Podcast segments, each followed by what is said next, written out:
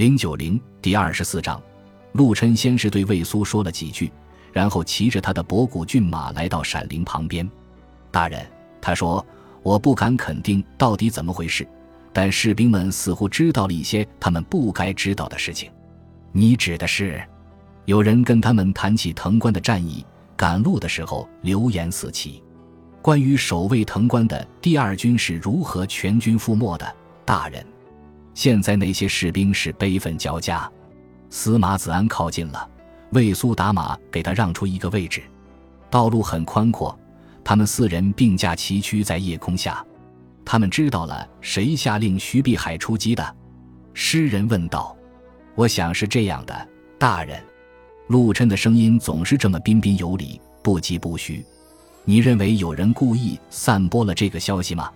让士兵们知道这件事？司马子安的声音很严峻。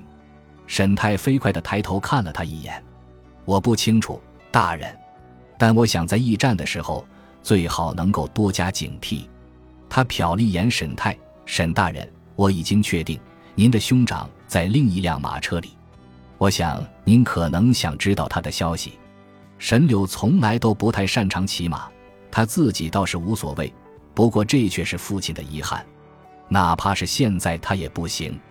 然而他不仅是个极端聪明的人，同样也能吃苦耐劳，胸怀大志，目光长远，并且律己慎言。他是绝对不会让文州向藤关发送出击命令的。沈泰非常明白，就如他明白沈柳可以眼睛都不眨一下就把亲妹妹送去野蛮人的地方和亲一样，他也知道他不可能眼睁睁看着文州逼迫徐碧海出关战斗。他的看林们紧紧地跟在他身边，看来是有人明确指示了保护他的安全。他望了望离他们最近的马车，奇台帝国的皇帝陛下就在那里面。彻夜而行，仓皇逃离，天下大乱，这样荒谬的事情也能发生。而沈泰明白，确实如此，此前也有过先例。他熟读奇台帝国一千多年的历史，否则怎么能准备参加科举呢？他知道先贤们留下的智慧遗产，就如在黑暗中闪烁发光的宝石。他知道内乱、宫廷暗斗、战场上的杀戮。全城屠戮和焚烧一切的大火，但他从来没想过会亲身经历这些。他突然后知后觉地想起那些被陛下抛弃的皇室成员和朝廷命官，他的儿子、孙子、大臣和嫔妃们该怎么办呢？运气好的可能自行逃亡，剩下的就只能任由荣山处置了。还有新安城里的两百万平民，没有任何人能保护他们。他的心一阵抽搐。千万要小心，他在给春雨的信上这样写着，希望能有用吧。他会怎么做呢？他能平安吗？他能不能顺利的从那名残废的乞丐手里收到他的消息？他留下了两名看林护卫他，至少他做了力所能及的安排。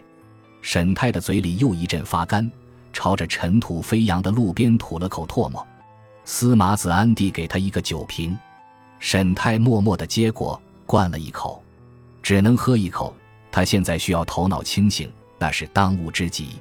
他望向前方，文州仍然在那儿，火把照耀下，他的身影格外清晰。他骑着一匹黑色的骏马，英姿勃勃，令人羡慕。有人曾说他一出生就会骑马。随着他们的行进，天色逐渐亮了起来，繁星渐次隐去。很快，连最亮的星星都消失了，树林的轮廓也在右边的道路旁慢慢显现，另一边是成熟的稻田。很快，人们熄灭了火把，长夜已过，黎明的晨光柔和而清爽。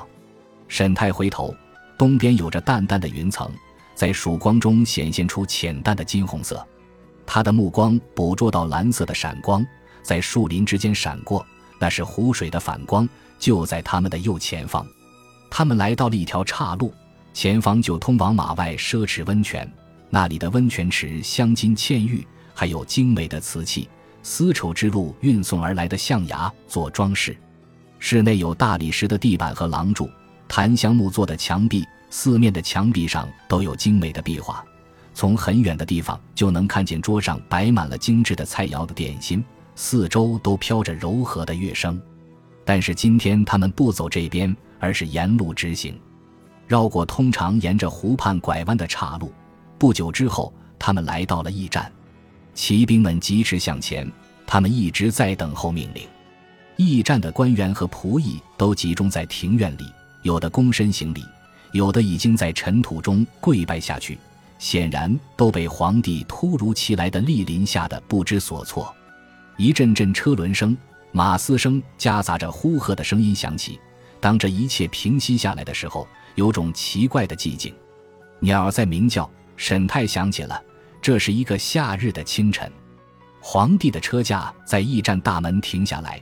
驿站的装饰很华丽，位于马外，靠近新安城，也靠近温泉和皇室及高官的避暑山庄，还有皇陵。马车门打开了，皇帝陛下走了出来。伟大的陛下仍然穿着一身龙袍，腰间系着黑色的腰带，戴着黑色的头冠。随后，一个窈窕的身影出现了，穿着闪闪发光的湖蓝色行装，镶嵌着金色的花边，是文谦。皇帝和贵妃走到了驿站门口，看见皇帝步行，让人有种不安的感觉。平时他总是乘轿子的，陛下的双足极少沾地，连在宫里都是如此。更别提沾上驿站里一所客栈庭院里的灰尘了。沈太环顾下四周，发现自己不是唯一一个感到不安的人。魏苏下意识地咬着嘴唇。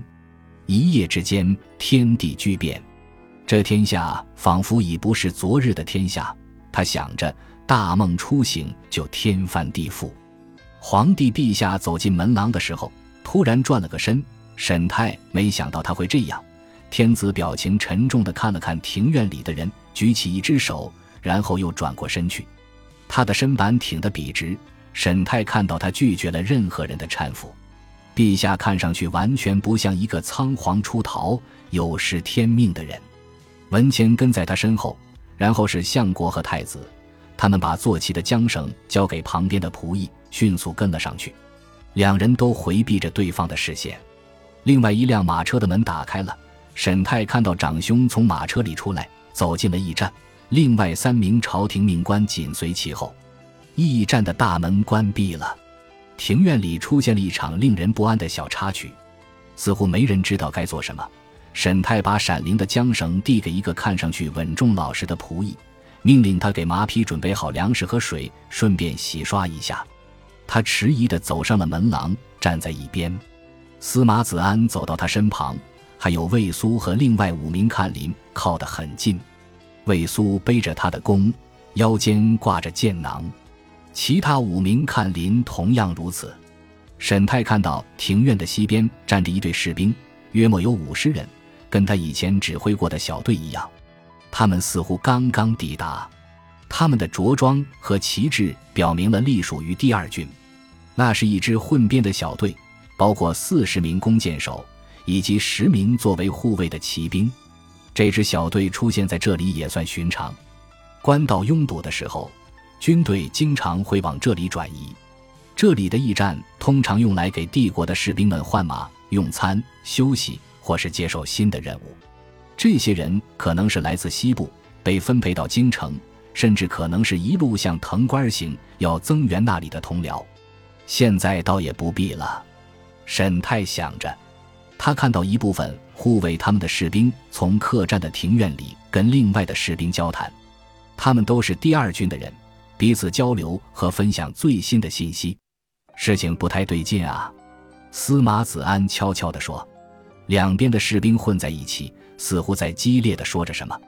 沈泰在他们之中寻找着校尉，想着他是否能控制下局面。不过看样子完全没有这个趋势。小队校尉刚拔剑了。魏苏说：“沈泰也看见了。”他转头看着魏苏：“我派了两个人去看林寺，调拨六十名人手。”陆琛说：“今天之内，他们不可能回来了。”他的口气似乎在道歉。“是的，今天肯定不行了。”沈太说：“所以他们无法及时来增援。”陆琛说：“他站在沈太和诗人面前，握着他的弓。他们站在门廊的一边。”离大门挺远，我们又不是他们发泄怒火的目标。”沈泰说。不是这个问题。司马子安低声说：“情绪失控的话，谁都可能被迁怒。”这话倒没错。沈泰想起了很久以前在遥远的北方那间小木屋周围发生的事情。怒火一旦失控，情况就会变得无法想象了。他摇了摇头，仿佛要甩开脑中的记忆。他说：“大家最好一直聚在一起，别轻举妄动。那边有超过七十个人，不要跟他们发生冲突。陛下还在这里呢，陛下还在这里。”他当时确实这么说的。后来回忆起这件事情的时候，当时他以为陛下的存在就像一道护身符，一枚定海神针。